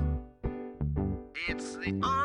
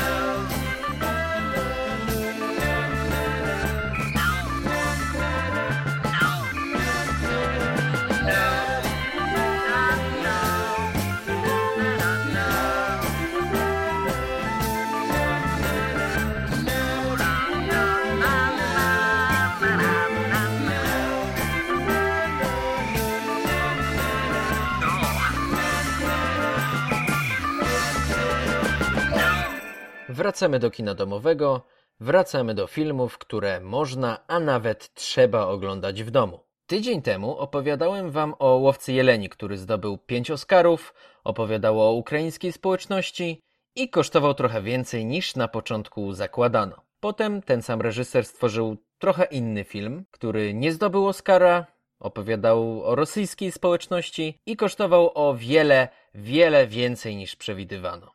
Mowa o Michaelu Cimino i jego Wrotach Niebios.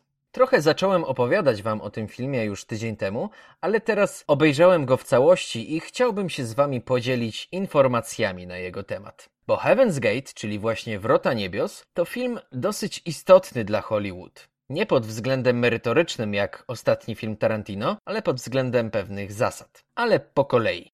Akcja dzieje się w XIX wieku w Stanach Zjednoczonych Ameryki. Wrota Niebios zaczynają się sceną zakończenia nauki studentów na Harvardzie. Poznajemy dwóch przyjaciół, Jima i Billa, granych odpowiednio przez Chrisa Christophersona i Johna Harta. Bill jest bardzo elokwentny, ma charyzmę, potrafi się doskonale wypowiedzieć i jest kompletnie nieistotny w dalszej części filmu. Wiedzie prym przez pierwsze 20 minut, potem co jakiś czas go widujemy, ale zawsze jest gdzieś z tyłu. A film trwa prawie 4 godziny. Łatwo się zatem domyślić, że to Jim tak naprawdę jest głównym bohaterem. Akcja po Harvardzie przeskakuje od razu 20 lat w przód, kiedy Jim przybywa do Wyoming, to znaczy przybywa już któryś raz i ma załatwić jakieś swoje interesy. W Wyoming, w ogóle w Stanach w tamtych czasach, społeczeństwo dzieli się na dwie grupy: amerykańskich pionierów i europejskich imigrantów. A tymi imigrantami są wspomniani wcześniej Rosjanie, Niemcy i no wszystko wskazuje na to, że Polacy.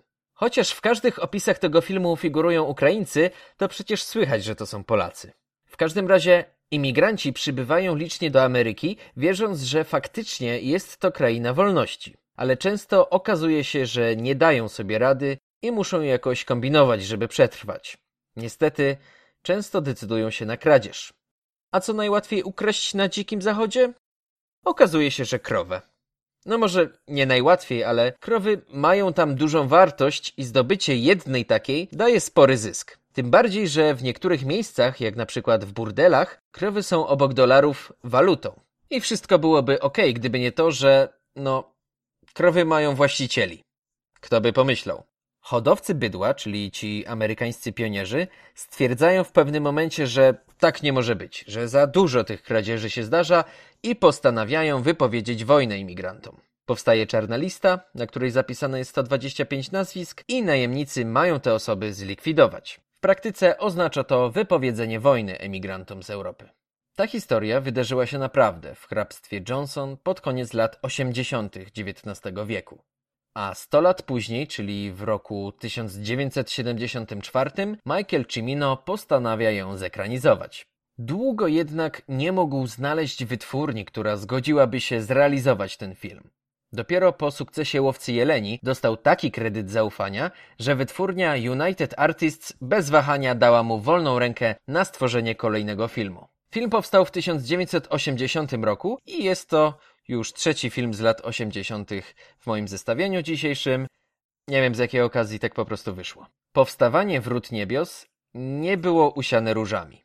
Przede wszystkim jeśli chodzi o wytwórnię, bo niestety w tamtych czasach rozpisywano kontrakty w taki sposób, że reżys reżyser nie musiał liczyć się z żadnymi konsekwencjami, jeżeli koszty filmu wyniosą więcej niż zakładano. Po prostu każdy sobie ufał i jeżeli na potrzeby filmu trzeba było coś dodać, to to dodawano. Oczywiście wszystko z umiarem. Cimino jednak chyba nie znał pojęcia umiar. Pierwotnie zakładał budżet na około 7 milionów dolarów. Potem, po sukcesie Łowcy Jeleni, nagle nabrał pewności siebie i powiększył tę kwotę do ponad 11 milionów. Ale to było tylko pierwotne założenie. W trakcie kręcenia Cimino wpadał na takie pomysły, że kwota ta troszeczkę wzrosła. Ile? O tym za moment. Wiedziałem, że ten film wyszedł drogo, kiedy go oglądałem, ale nie wiedziałem dlaczego. Dopiero na końcu, przy takiej wielkiej bitwie, stwierdziłem, że no to mogło rzeczywiście sporo kosztować. Okazuje się jednak, że sama bitwa to były grosze w porównaniu na przykład z tym, że Cimino wymyślił, że musi być podziemny system nawadniania na całym polu bitwy, żeby trawa była soczyście zielona, bo to super będzie kontrastowało z czerwienią krwi rozlanej w bitwie. Albo raz stwierdził, że odległość między budynkami nie jest taka, jak być powinna, chociaż sam ją tak zaprojektował, więc postanowił, że trzeba ją kompletnie przebudować, co wygenerowało dodatkowe koszty w wysokości miliona i 200 tysięcy dolarów. Pracownicy United Artists nie mogli za bardzo ingerować w jego decyzję, bo zatrudnił ochronę, która miała uniemożliwiać im pojawienie się na planie. Ale postanowiono w pewnym momencie zbadać, co generuje tyle bieżących kosztów. Jak na przykład, dlaczego wynajmowanie ziemi, na której kręcono poszczególne sceny, wychodziło tak drogo. Okazało się, że właścicielem ziemi był Michael Cimino, czyli praktycznie sam sobie płacił. Podczas pracy nad tym filmem tworzył sobie coraz więcej wrogów. Inni reżyserzy nienawidzili go za to, że wydawał pieniądze wytwórni, przez co nie miała ona funduszy na filmy innych twórców. W pewnym momencie Cimino odebrał telefon od swojego przyjaciela, który był akurat na imprezie z różnymi reżyserami i powiedział mu, oby ten film okazał się dobry, bo cię zabiją. Inną grupą, która znienawidziła Cimino, szybko stali się też aktorzy, głównie przez perfekcjonizm, bo nie tylko rekwizyty musiały być dopracowane, ale też każda scena. 50 dubli w każdym ujęciu to była podobno norma. Już piątego dnia od rozpoczęcia zdjęć opóźnienie wynosiło 4 dni. Wielu aktorów, czy nawet statystów, przenosiło się z miejsca zamieszkania na odległy plan zdjęciowy i miało tam spędzić 3 tygodnie. A finalnie niektórym ten czas wydłużył się do 6 miesięcy. Tak długo trwały zdjęcia. Może nie byłoby tak źle jeszcze, gdyby nie atmosfera na planie. Podobno Cimino był strasznie arogancki i często poniżał aktorów. Willem Dafoe, o którym mówiłem już dzisiaj, miał swój debiut we Wrotach Niebios. No tylko jako statysta i miał być na ekranie tylko przez jakieś 10 sekund, ale na planie spędził około pół roku. Opowiadał później w wywiadzie, że pewnego dnia ktoś opowiedział żart, no i Defoe zaczął się śmiać. I podobno Cimino tak się zirytował jego śmiechem, że od razu, bez namysłu, wyrzucił go z planu. Ale w ostatecznej wersji przez sekundę widać twarz Defoe. No może bok twarzy, albo bardziej tył twarzy. Jest coś takiego jak tył twarzy? No w każdym razie ja rozpoznaję Willema na ekranie, więc się liczy. A, mówiłem, że w ostatecznej wersji filmu, bo była pierwotna wersja, która trwała około 5 godzin i gdy Cimino przyszedł z nią do wytwórni, powiedział, że może jest trochę długawa i mógłby ją skrócić o 15 minut. Jakoś doprowadzono do kompromisu i film trwa finalnie 3,5 godziny z hakiem. Chociaż powstało tyle materiału, że można by oglądać go przez 9 dni bez przerwy podobno. Więc całkiem nieźle. Kto jeszcze znienawidził Cimino po tym filmie? Obrońcy praw zwierząt. Film zawiera sceny takie jak prawdziwe walki kogutów, prawdziwe dekapitacje kurczaków, czy złe traktowanie koni, określane wręcz jako znęcanie się nad nimi. Potwierdzono cztery śmierci koni z wycieńczenia przy tym filmie.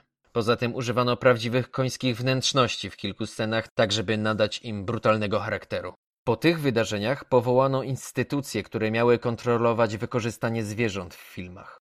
Najważniejszymi zmianami jednak była zmiana nastawienia wytwórni filmowych. Od tamtej pory zaczęto w mniejszym stopniu ufać wizjom reżyserów, a bardziej stawiać na filmy, które na pewno na sobie zarobią. Stąd późniejszy wysyp filmów nastawionych na kulturę masową, na pewny target. Filmów, które na pewno na siebie zarobią.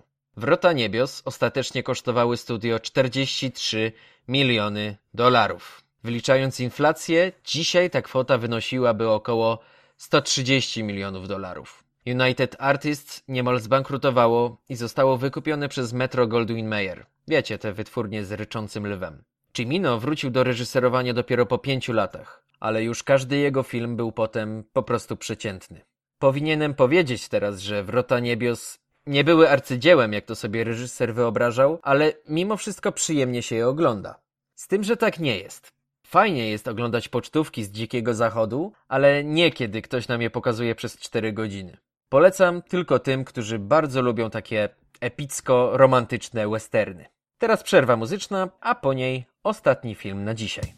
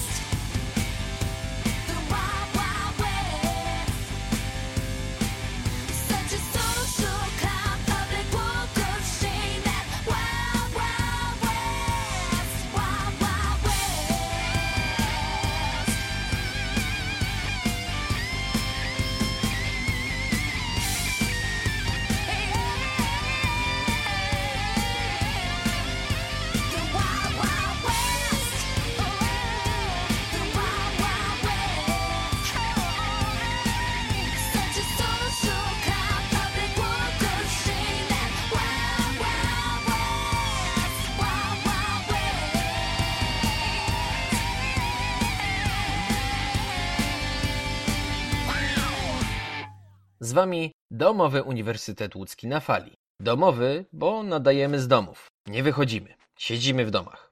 To znaczy wychodzić można, tylko jak najrzadziej. I tylko w maseczkach. Ostatnio widziałem mema, który namawiał do noszenia maski i jako obrazek wykorzystane było zdjęcie z filmu Maska właśnie. W związku z tym postanowiłem trochę opowiedzieć o moim ulubionym aktorze z dzieciństwa, czyli o Jimim Carreyu, który grał właśnie główną rolę w filmie Maska. No ale czemu Jim Carrey, zapytacie? Carrey od początku swojej kariery wyróżniał się na tle innych. Przede wszystkim gestykulacją, a raczej mimiką i dosyć nietuzinkowym poczuciem humoru. Zaczynał jako komik. Występował w kanadyjskich klubach nocnych, czyli coś jak współczesny stand-uper, chociaż to tak naprawdę zupełnie inna profesja. Publiczność rozbawiał przede wszystkim naśladowaniem innych aktorów, celebrytów czy polityków. I doskonale mu to wychodziło. Dzięki temu, że miał powiedzmy dobrze wyćwiczoną twarz. W późniejszych wywiadach, a nawet podczas swoich występów, wspominał o tym, że jak był mały, rodzice zamykali go w pokoju, gdy był niegrzeczny.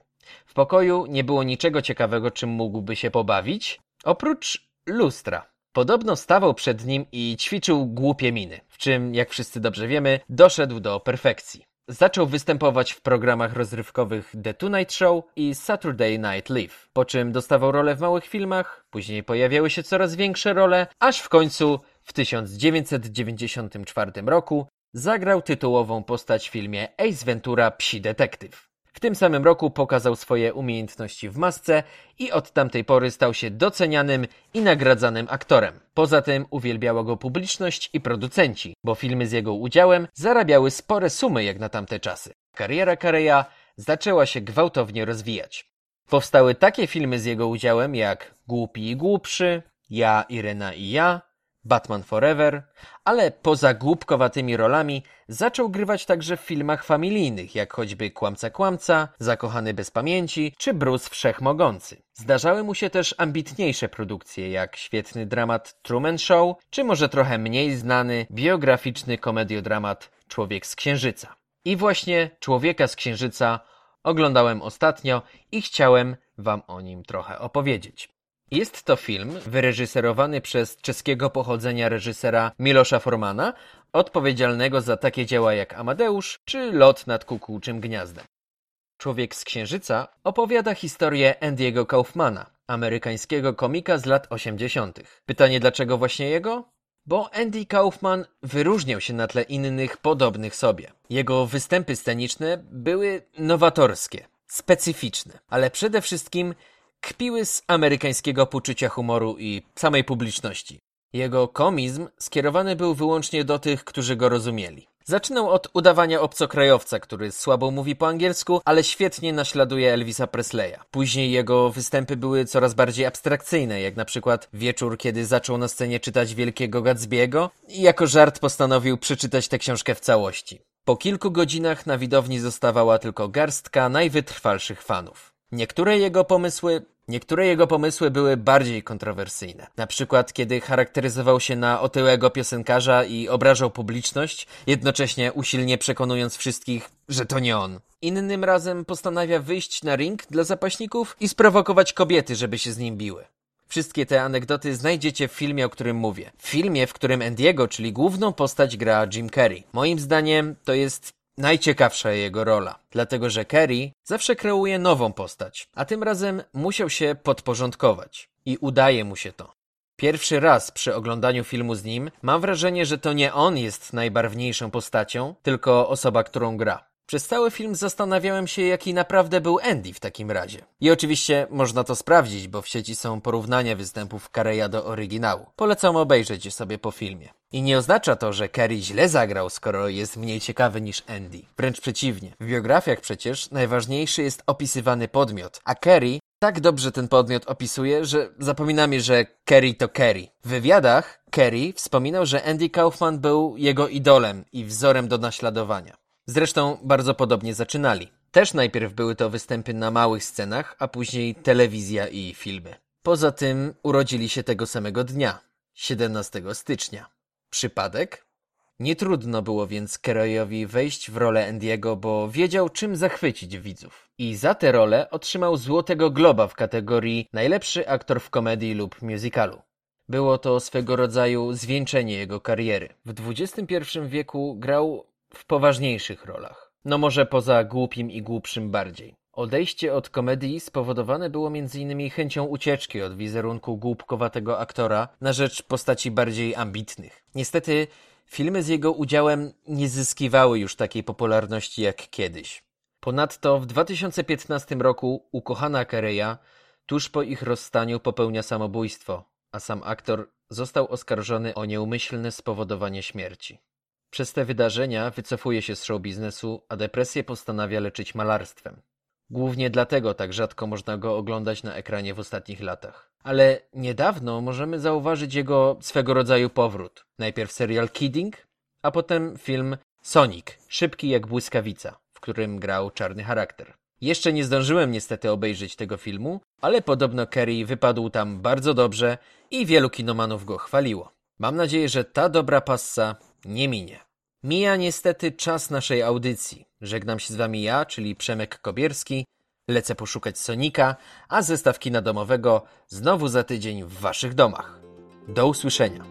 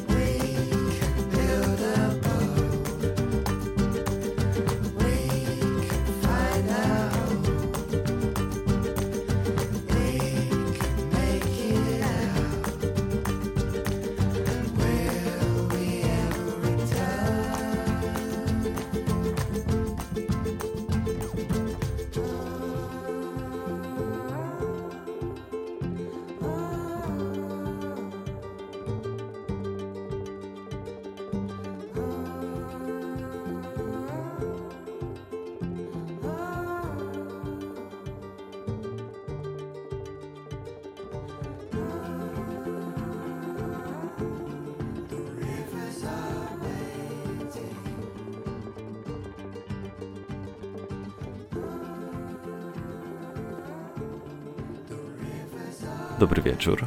Witam w audycji Kamil Filozoficzny. Przy mikrofonie Kamil Korzec. Porozmawiamy sobie dzisiaj odrobinę o inności i o tym, co fajnego można wyciągnąć z bycia innym, wyobcowanym. Fajnego, wspaniałego i jak to kreuje człowieka i jak dobrze to wpływa na społeczeństwo, które tak naprawdę dusi w zarodku wszystko, co inne, co wyróżnia się od ogółu.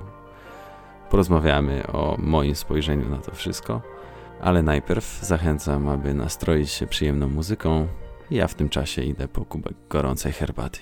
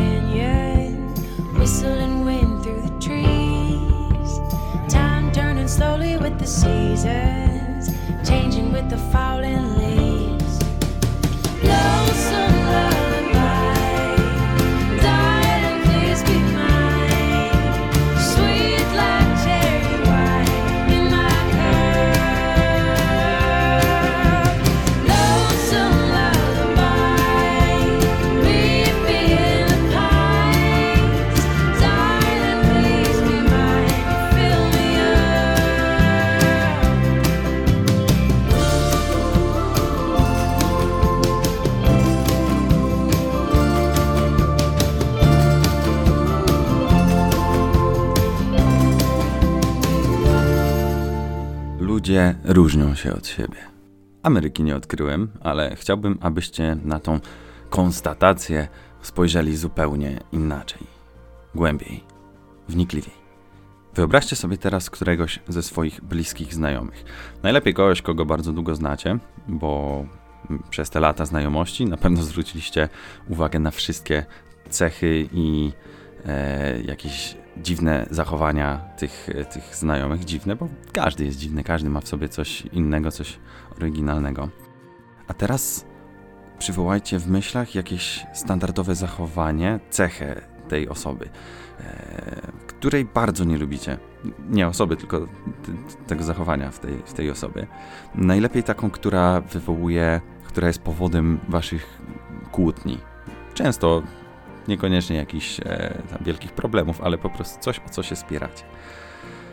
I pewnie wtedy, kiedy się spieracie, ta osoba, która jest oskarżona o to, że, że robi coś źle, idzie w zaparte i broniąc się serią argumentów, że robi tak, bo ma taką naturę, bo tak jest jej wygodniej, bo taki jest standard. No właśnie. Czym jest standard? Czymś, co ustalił ogół. A co, jeżeli z ogółem się ktoś nie zgadza?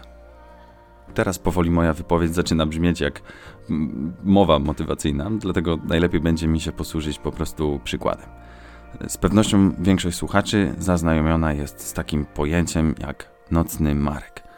I daję sobie rękę uciąć, że każdy ma takiego znajomego, który bez względu na to, o której godzinie w nocy sprawdzicie telefon, on jest dostępny na Messengerze. Przechodząc do sedna, system, który wykształciło nasze społeczeństwo, to taki, w którym pracujemy 8-16, zakupy, jedzenie, przyjemności i spać. Jak ten nasz znajomy, którego cisza nocna zaczyna się o świcie, jest w stanie funkcjonować w takim społeczeństwie? Nie jest łatwo. Taki stan rzeczy może być nie objawem, a powodem depresji. Przyczyniać się do chorób serca, cukrzycy, nadciśnienia, a przede wszystkim skraca życie nocnym markom. Coś o tym wiem, bo sam nim jestem i chętnie o tym opowiem po kilku utworach dla nocnych marków. I'm so happy you're mine. I know that it's real this time. And I'll still be there when you're old, holding your hands if they're cold. I will take good care of you if you take care of me. Nothing else in this pretty world is quite so important to me. No, my darling, you'll see. You're the only one there is for me. You're the only thing that's in my mind. Cause you're beautiful and you're kind.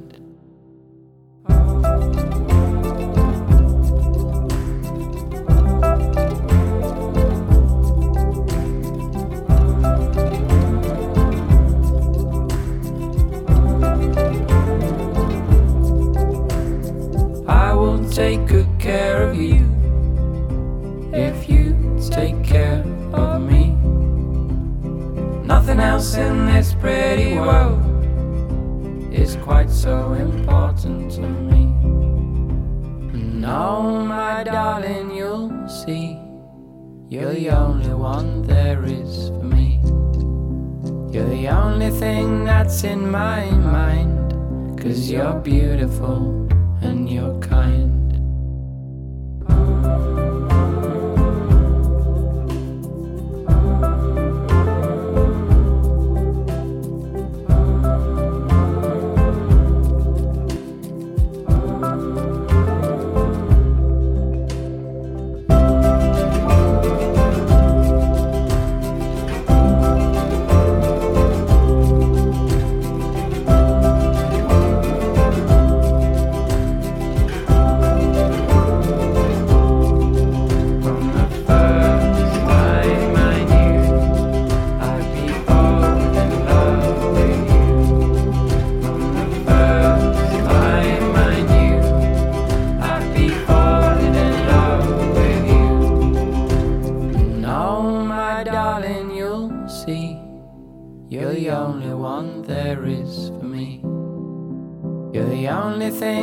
That's in my mind. Cause you're beautiful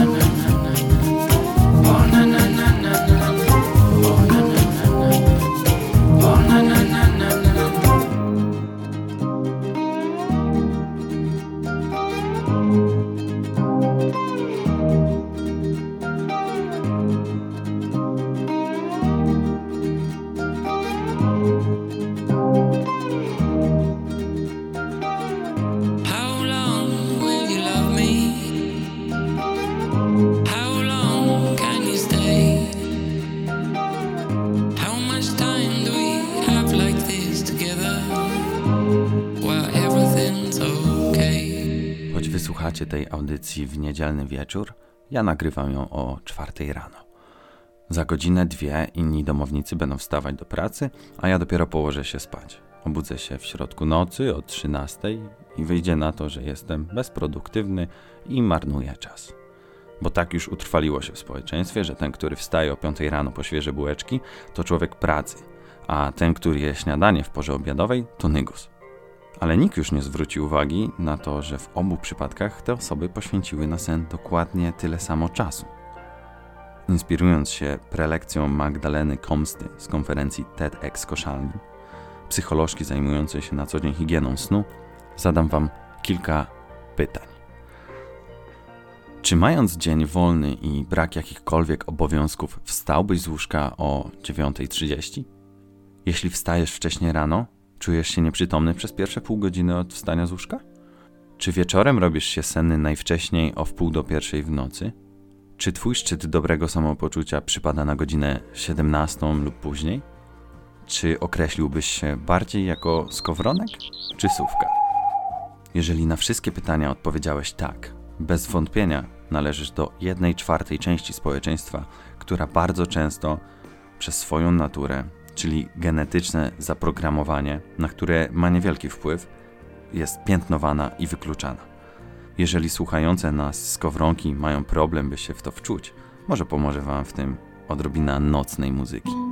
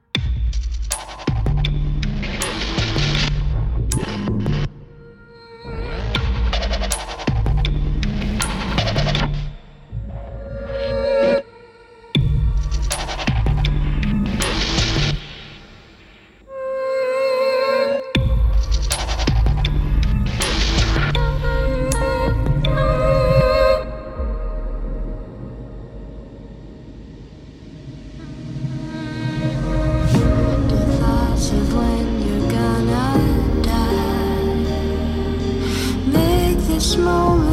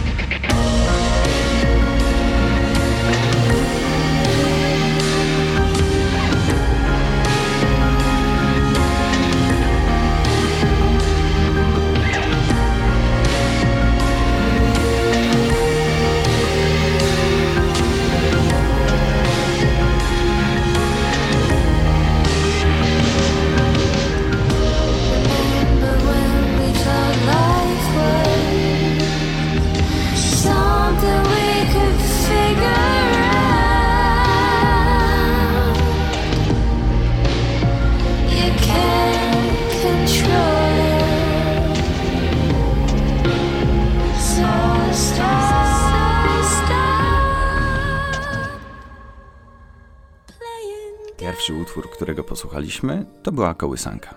Birds in the Night. Mam nadzieję, że skowronki i sowy nie usnęły, jesteście tu dalej ze mną. W każdym razie, wracając do tematu, jak powiedziałem, nocne marki to jedna czwarta społeczeństwa, która niestety z powodu swojej inności bardzo cierpi.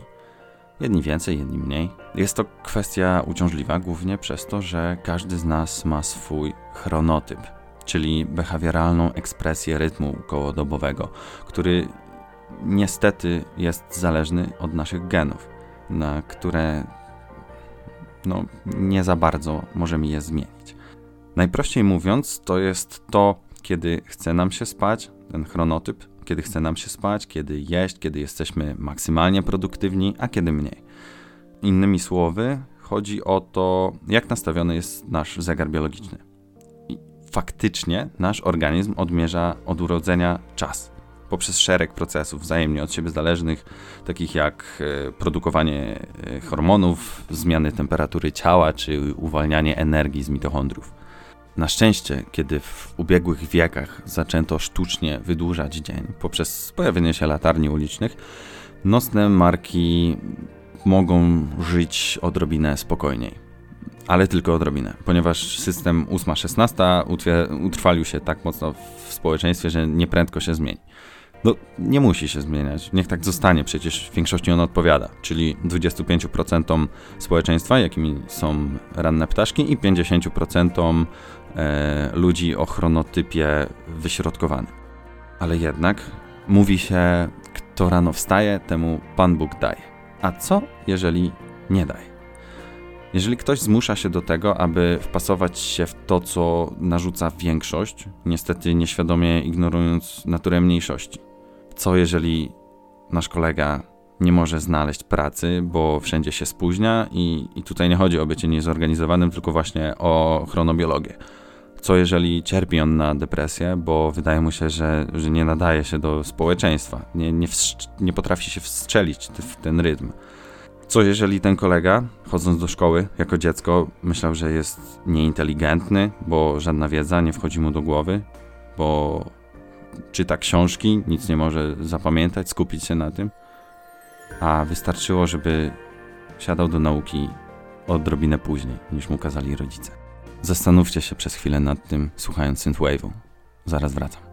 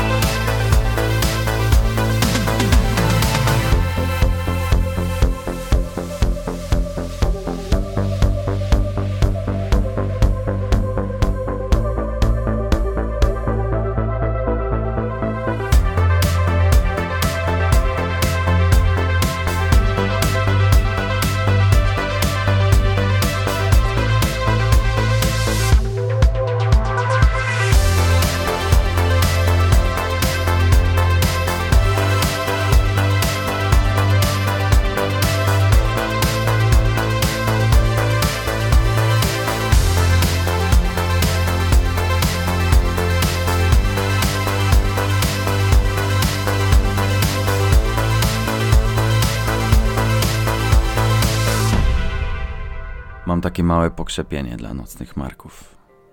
Nie takie małe, bo prawda jest taka, że z punktu widzenia ewolucji to nocne marki zapewniły naszemu gatunkowi przetrwanie. Jak tak bezużyteczna cecha może być przydatna? Mianowicie, pewien naukowiec Jeremy Siegel z University of California postanowił zbadać sen ludzi pierwotnych. W takim celu, aby badania były wiarygodne, naukowcy udają się do plemion, które do dziś e, żyją w taki sam sposób jak nasi przodkowie tysiące lat temu. E, Bez latarni na ulicach, e, wieczornego oglądania telewizji czy scrollowania mediów społecznościowych w ekranie smartfonu chwilę przed snem. Siegel zbadał członków plemion Hadza z Tanzanii, San z Namibii i Cinan z Boliwii. E, Badania dokonano zakładając członkom tego plemienia elektroniczne opaski na rękę, które przez określony czas e, zbierały dane o ilości, częstotliwości i długości snu członków e, plemion pierwotnych. Wyniki były zdumiewające, ponieważ okazało się, że plemienne społeczeństwa poświęcają na sen tyle samo czasu, co obywatele rozwiniętych i nowoczesnych krajów. Mało tego, badając plemię Hadza, jedno z ostatnich plemion na Ziemi żyjących w społeczności zbieracko-łowieckiej. Przez 20 nocy mierzono czas snu mieszkańców osady. Czas notowano od momentu, kiedy pierwsza osoba plemienia położyła się spać, do momentu, w którym ostatnia osoba obudziła się następnego dnia. Przez cały ten czas zarejestrowano ponad 13 tysięcy minut snu. I wiecie co? Przez te 13 tysięcy minut snu, 20 nocy, tylko przez 18 minut wszyscy członkowie plemienia spali jednocześnie. I tak jak u nas, jedna czwarta to były nocne marki, które w nocy stały na straży, chroniąc życia rannych ptaszków przed drapieżnikami i najazdem innego plemienia. A u nas, gdyby nie było nocnych marków, wszystkie seanse w kinach kończyłyby się o 16, puby zamykano by równie wcześnie, a pizzę do Netflixa trzeba byłoby nie zamawiać, tylko upiec samemu.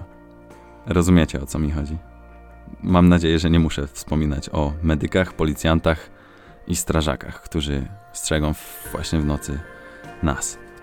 Jeżeli z jakiegoś powodu cierpisz przez tą swoją oryginalność, to wiedz, że gdyby nie odstępstwo od normy, gdyby nie inność, jazz nigdy by nie wyewoluował w inne gatunki muzyczne, Kopernik nie napisałby o obrotach ciał niebieskich, a Tarantino nie byłby Tarantino. Dobranoc. Albo dzień dobry. Już nie wiem.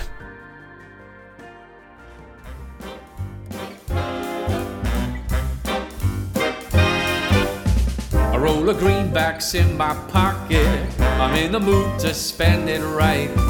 I'm gonna take off like a rocket. Got a feeling tonight's the night. A coat of mohair, shoes are shining. Fedora hat in black and white. I bought a suit with silver lining. Got a feeling tonight's the night. All my life I played a waiting game. Now at last I've come alive. The satin bells are right underneath that neon light. Whatever else they want, ignore me. I got a feeling tonight's the night.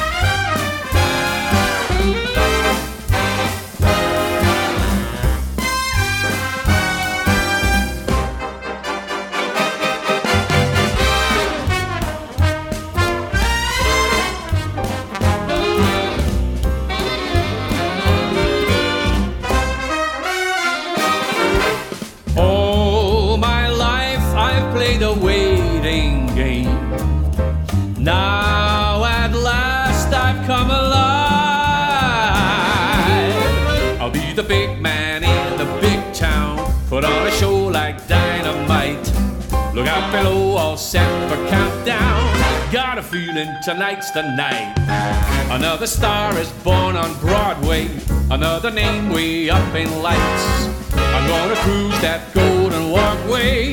Got a feeling tonight's the night. I got a feeling tonight's the night. I got a feeling tonight's the night. Yeah.